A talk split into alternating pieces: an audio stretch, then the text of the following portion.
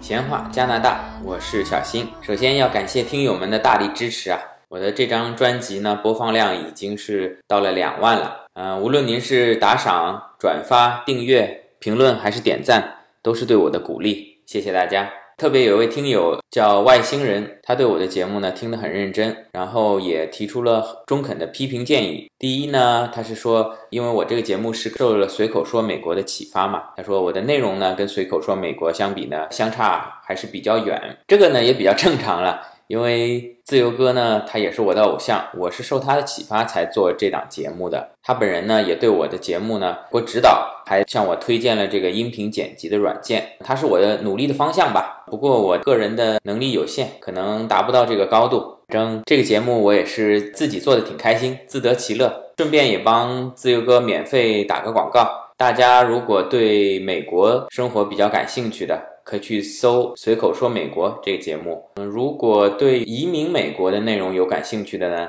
也可以去听他的“随口说美国”的移民专辑，是一个收费的专辑。那第二个问题呢，他是提到，呃，我在前几期节目中呢，穿插了高晓松的一个作品，叫做。生活不是眼前的苟且，那他就提到呢，说这个有没有这首歌的版权呢？如果没有的话，呃，可能涉嫌侵权。那这个呢，的确是一个非常呃非常重要的问题，对我来说。那小松老师呢，他的脱口秀呢，我我个人是非常喜欢的。从一二年的小说开始，一直追到现在的这个小松奇谈，还有奇葩说，我几乎是每一期都要追的。那他的音乐作品呢，我觉得这首歌呢也符合我这个节目的风格和内容。那在这里呢，我也恳请咱们的听友们啊。或者喜马拉雅的小编们帮个忙。第一呢，大家有没有对知识产权方面有研究的朋友？像我这样的一个自媒体的小节目，使用这个音乐片段，是否需要征得同意，并且需要支付音乐的费用呢？有比较了解的朋友，麻烦跟我说一下。那第二呢，就是说如果需要呃支付费用，那咱们的听友里面、粉丝里面，咱们有没有这个？阿里音乐啊，或者是说中国音乐著作权协会的朋友呢，这个费用是向谁支付？如何支付呢？咱们讲勿以恶小而为之，勿以善小而不为。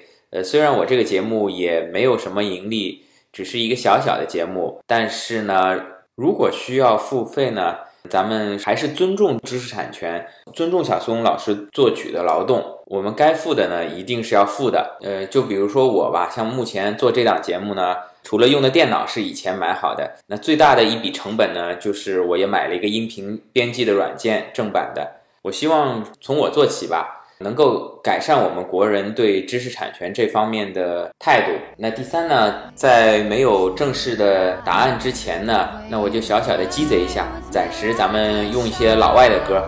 我估计咱们没有老外的听友。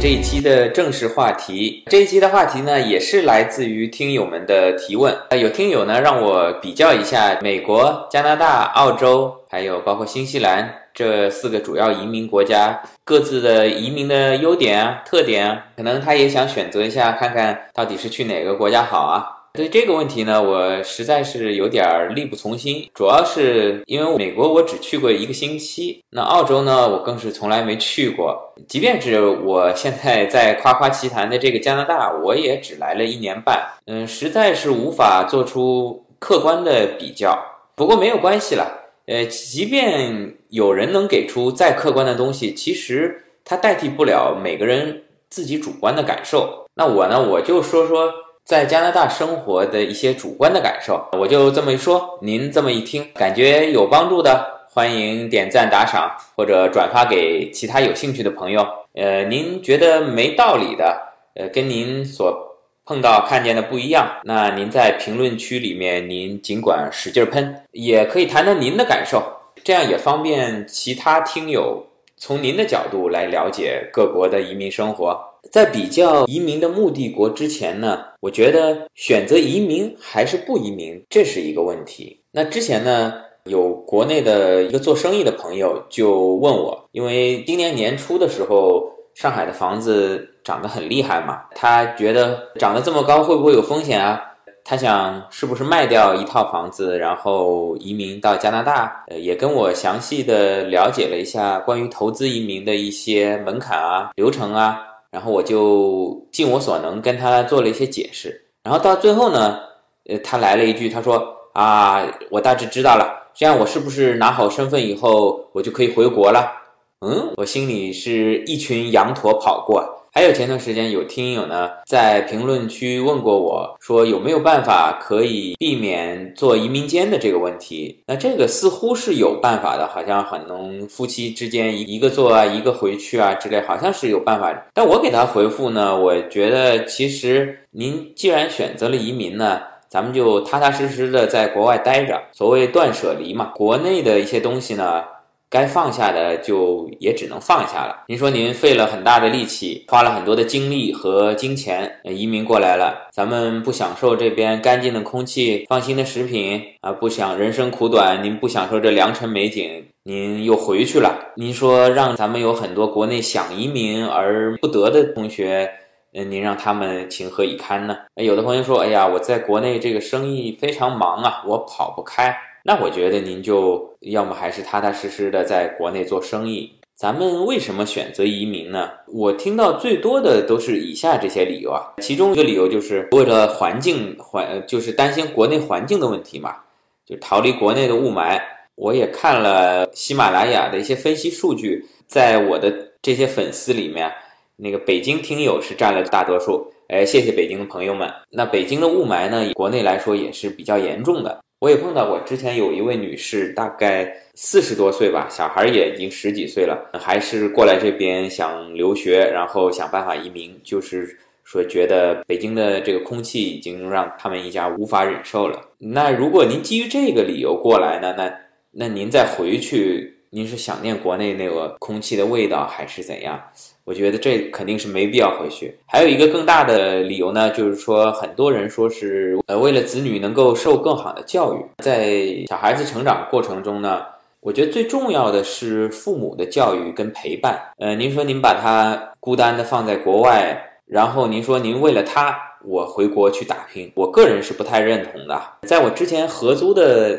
这个房子里面呢，我就碰到过两任国内过来读书的这个小男孩，差不多都是十八九岁，高中毕业的样子。那这个小孩子离开了父母的管教呢，如果没有在一个好的 home stay 的家庭里面呢，老实说，男孩子自控能力啊还还是比较差的，基本上呢是彻夜的网游啊，打网络游戏，然后第二天呢睡懒觉，或甚至有就直接逃课了。我觉得这个对小孩子，无论是学业，心理还是生理上，呃，都是会有负面的影响。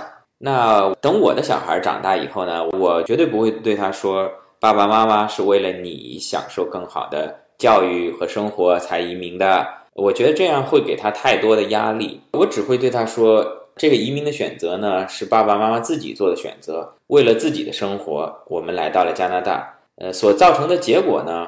是你也跟我们一起来到了这里，出生在这里。那如果你不喜欢这里，父母也只能请你原谅，请你接受。是我们为了自己过来而带你过来，而绝不是说我们为了你而过来。还有的理由呢，就是说为了自己的家人、太太，这我就更不能理解了。您说您把妻子一个人放在国外，您回国了，您忍心？您放心？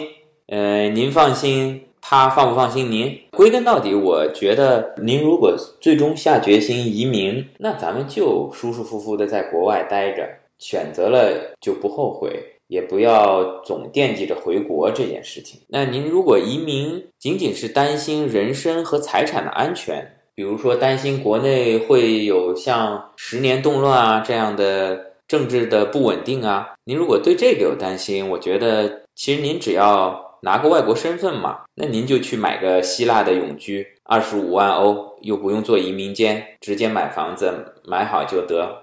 万一国内啊有点什么风吹草动，您拿着希腊身份，您买张机票就走了。您如果对中国经济有担心，想要配置一些非人民币资产，那您可以直接到美国或者加拿大买房子。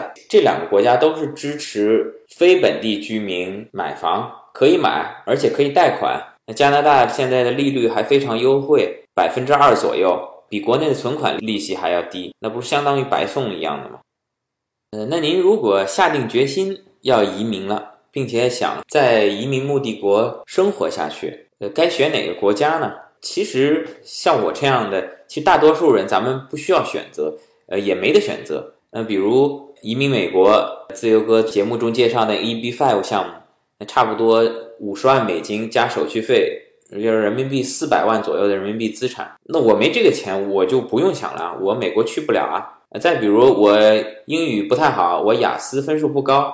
那我澳洲技术移民这条路，我我也不用考虑了，我也不用比较跟别的国家去比较了，我去不了啊。我觉得可能只有少数人才在不同国家之前在犹豫在考虑，咱们大多数人其实还是在这几个国家中选择一个自己能去的。插一句，如果可以自由选择的话，其实我个人最想去的是我我想去台湾，嗯，毕竟是这个母语跟咱们是一样的语言环境。呃，气候又温和，离咱们大陆又近，而且可以继续保留我们这个中华文化的氛围。当然了，台湾是不接受移民的，除非你跟台湾人结婚。而且台湾人也喜欢加拿大，很多女粉丝，咱们喜欢的台湾演员彭于晏，那他他就是加拿大人啊。好的，咱们说回来，说还是说移民哪个国家比较好呢？首先说一个我个人不太推荐的，就是欧洲了。哎，已经移民欧洲的，呃，拜托不要打我，可以喷，在评论区可以喷。前个礼拜最大的新闻嘛，就是英国脱欧嘛。呃，在这里我实在是想为英国点个赞。那当初没有加入欧元跟申根签证呢，那真是太明智了。我不是刚搬了新房子嘛，那我在多余的房间呢，我也在 Airbnb 网站呢，呃，注册了账号，成为一个房东。那本周呢，我接待了第一位客人呢，是一位。呃，来自比利时的学生，呃，在欢迎他的这个晚餐上呢，我们也聊到了这个脱欧的问题。一开始呢，他的论调呢，他是说这个非常可惜，他说英国人以后会后悔的。等他什么时候再想加入我们欧盟的时候呢，我们欧盟还不要他们了。哎，那我就说，呃，我其实，在一些媒体报道上看，呃，会不会引起连锁反应啊？听说这个荷兰跟法国也想脱欧啊。我不知道他是为了迎合我呢，还是听到我这种讲法以后勾出了他内心的真实想法呢？他说：“其实我们比利时人民也很想脱欧。欧盟走到今天这个地步呢，其实挺大一个原因就是像希腊、西班牙这些穷的国家加入，造成富国要一直给他们输血嘛。呃，这里面德国可能是嗯拿到了一点点甜头嘛，因为它的人口出生率不高，它可能拉了一些。”劳动力过来，另外欧元贬值嘛，德国是制造业大国，呃，对它的出口比较有利，所以即便希腊人已经是无赖到那种程度，呃，德国还是哭着喊着拽着他，然后给他输血嘛。但其他西欧国家就没有那么幸运了，等于是羊肉没吃着，倒惹了一身骚。呃，这次英国脱欧嘛，这个我想德国的心理阴影面积肯定是不小。呃，说到比利时呢。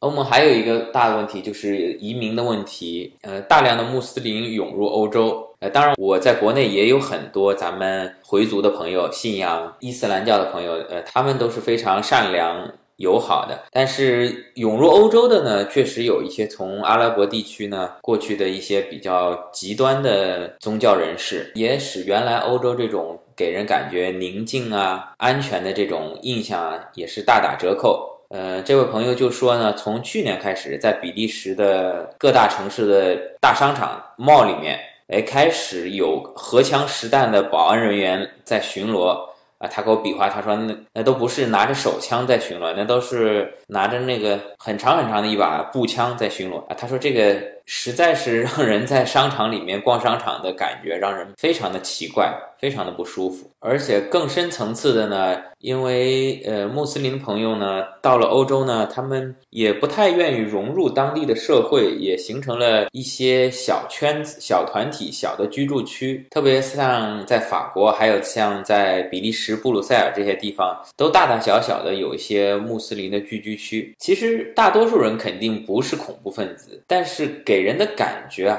呃，使原有居民有一种内心的恐惧。也造成了当地一些原有的族群的分裂。呃，像这些国家基本执政的都是一些左翼的政党嘛，特别是德国，他们追求的是极端的政治正确。呃，甚至有人随便说一些移民的坏话，就会马上被扣上新纳粹的帽子。这个极端的政治正确已经是非常的不得人心。我担心再这样下去，物极必反，反而会有极右翼的政党上台，这样又反过来会极端的。排外，那美国的这个共和党床破，他为什么支持率这么高呢？那就是因为一些民主党一些极左的政策，呃，并不得人心。那以单一民族为主的国家呢，都会有这些排外的风险。呃，像上周好像有看微信新闻里面。呃，意大利的警察和当地的中国工人也爆发了激烈的冲突，嗯，所以我个人是不太推荐欧洲的移民。前面也开玩笑讲到了，您二十五万去买一个希腊身份，拜托，希腊是连叙利亚难民都不愿意待的地方，您花二十五万到那儿去，好像不太合算。啊，接下来咱们说传统的移民国家，就是之前有网友问到的美国、加拿大、澳大利亚跟新西兰。呃，先不客观的说下澳洲跟新西兰吧。优点呢是距离中国很近，那缺点呢可能是距离世界太远。气候上呢，可能肯定是比加拿大好太多了，冬天没有那么冷，而且呢跟中国时差又比较短，像悉尼啊这些地方可能只有两个小时的时差。方便跟国内的家人朋友联系，但是呢，它离世界其他大洲呢，不管是欧洲、美国都太远了，它的工作机会呢又不如美国多。所以很多澳洲毕业的大学生呢，他还是要去美国淘金。呃，原有的融入社会的人脉呢，那等于是有点浪费。还有呢，就是澳洲呢，因为是以白人为主的，所以呢，它的种族歧视呢，可能是比美国跟加拿大要严重一些。去年就是有一个还是已经是加拿大籍的华人，呃，在做澳洲航空的时候呢也被空乘歧视。当发饭的时候呢，问他吃牛肉啊、鸡肉啊的时候呢。咱们这华人选了牛肉嘛，结果这空乘说：“你们亚洲人怎么吃牛肉？你们不是吃鸡肉的吗？”呃，当然后来航空公司也给予了道歉。但是像这种行为，在美国、加拿大可能是不可想象的。那整个航空公司的老板都要下课的。还有就是这个澳洲英语的口音呢，跟美国、加拿大呢相距比较远，跟英国也相差比较多。呃，像以上这些观点呢，可能您去搜小松老师的节目，有一期专门讲到澳大利亚的，我也是比较同意他的观点。还有一个呢，是我我个人的一个独家观点，不过可能是错的，就跟听友朋友们我们内部分享。一下，呃，咱们有些朋友选择移民是考虑到一些资产的安全嘛？那澳洲呢？我觉得对中国经济的依存度过高，呃，它是一个资源型国家，大量的矿产呢都卖给中国。虽然全球经济的增长依然依赖中国火车头，要中国经济感冒了，那整个世界都要打喷嚏。但是从资产安全的角度，澳洲对中国的依赖相比其他国家更高。这也是澳洲不断的给予中国更加优惠的签证条件的原因啊！前段时间好像甚至一直在吵着说要免签之类的。当然，这种可能性很小。一旦中国经济有比较大的震动，那澳洲是很难独善其身的。当然，美国、加拿大也会受到很沉重的打击，但相对来说，澳洲会更严重。好了，澳洲说完了。没有亲身经历，纯属根据媒体报道的猜测和主观臆断。呃，欢迎澳洲移民来喷，咱们以正视听。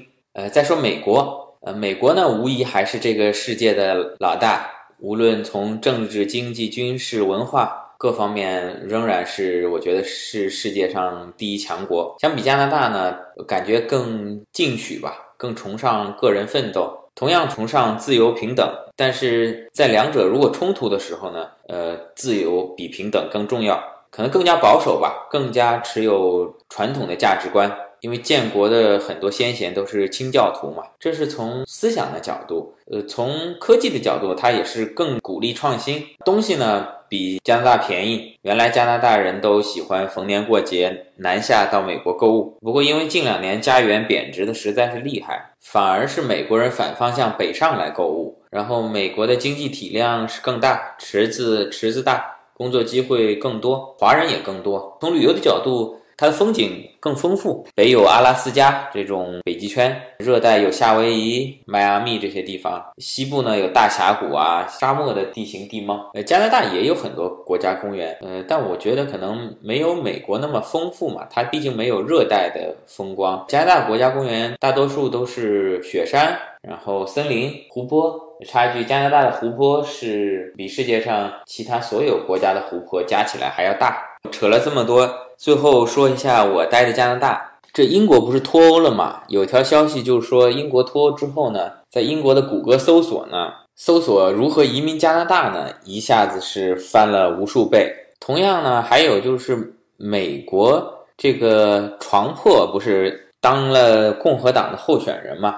这个一下子呢，也是说如何从美国移民加拿大的搜索量也是一下子飙涨。其实有些误导了，并不是说如果床破当选的话，美国人想移民加拿大。其实历届大选只要碰到一碰到大选，那总有对候选人不满的，就会去搜如何移民加拿大。也就是说，无论最终是床破当选还是克林顿当选，都会造成搜索移民加拿大的高峰。这不是说针对床破一个人，你说您您这两个国家，呃，一旦有什么对现实不满，您就想着发了要来加拿大。您您好的时候，您怎么不想着加拿大呢？您不如意了，您要过来，您等于把加拿大这当成一个国际备胎了。这也从侧面说明了加拿大这个国家特点是一个非常温和的一个国家。您要追求大富大贵、一夜暴富，嗯，您还是别移民到加拿大，您要么去美国。其实您真想创一番事业，我觉得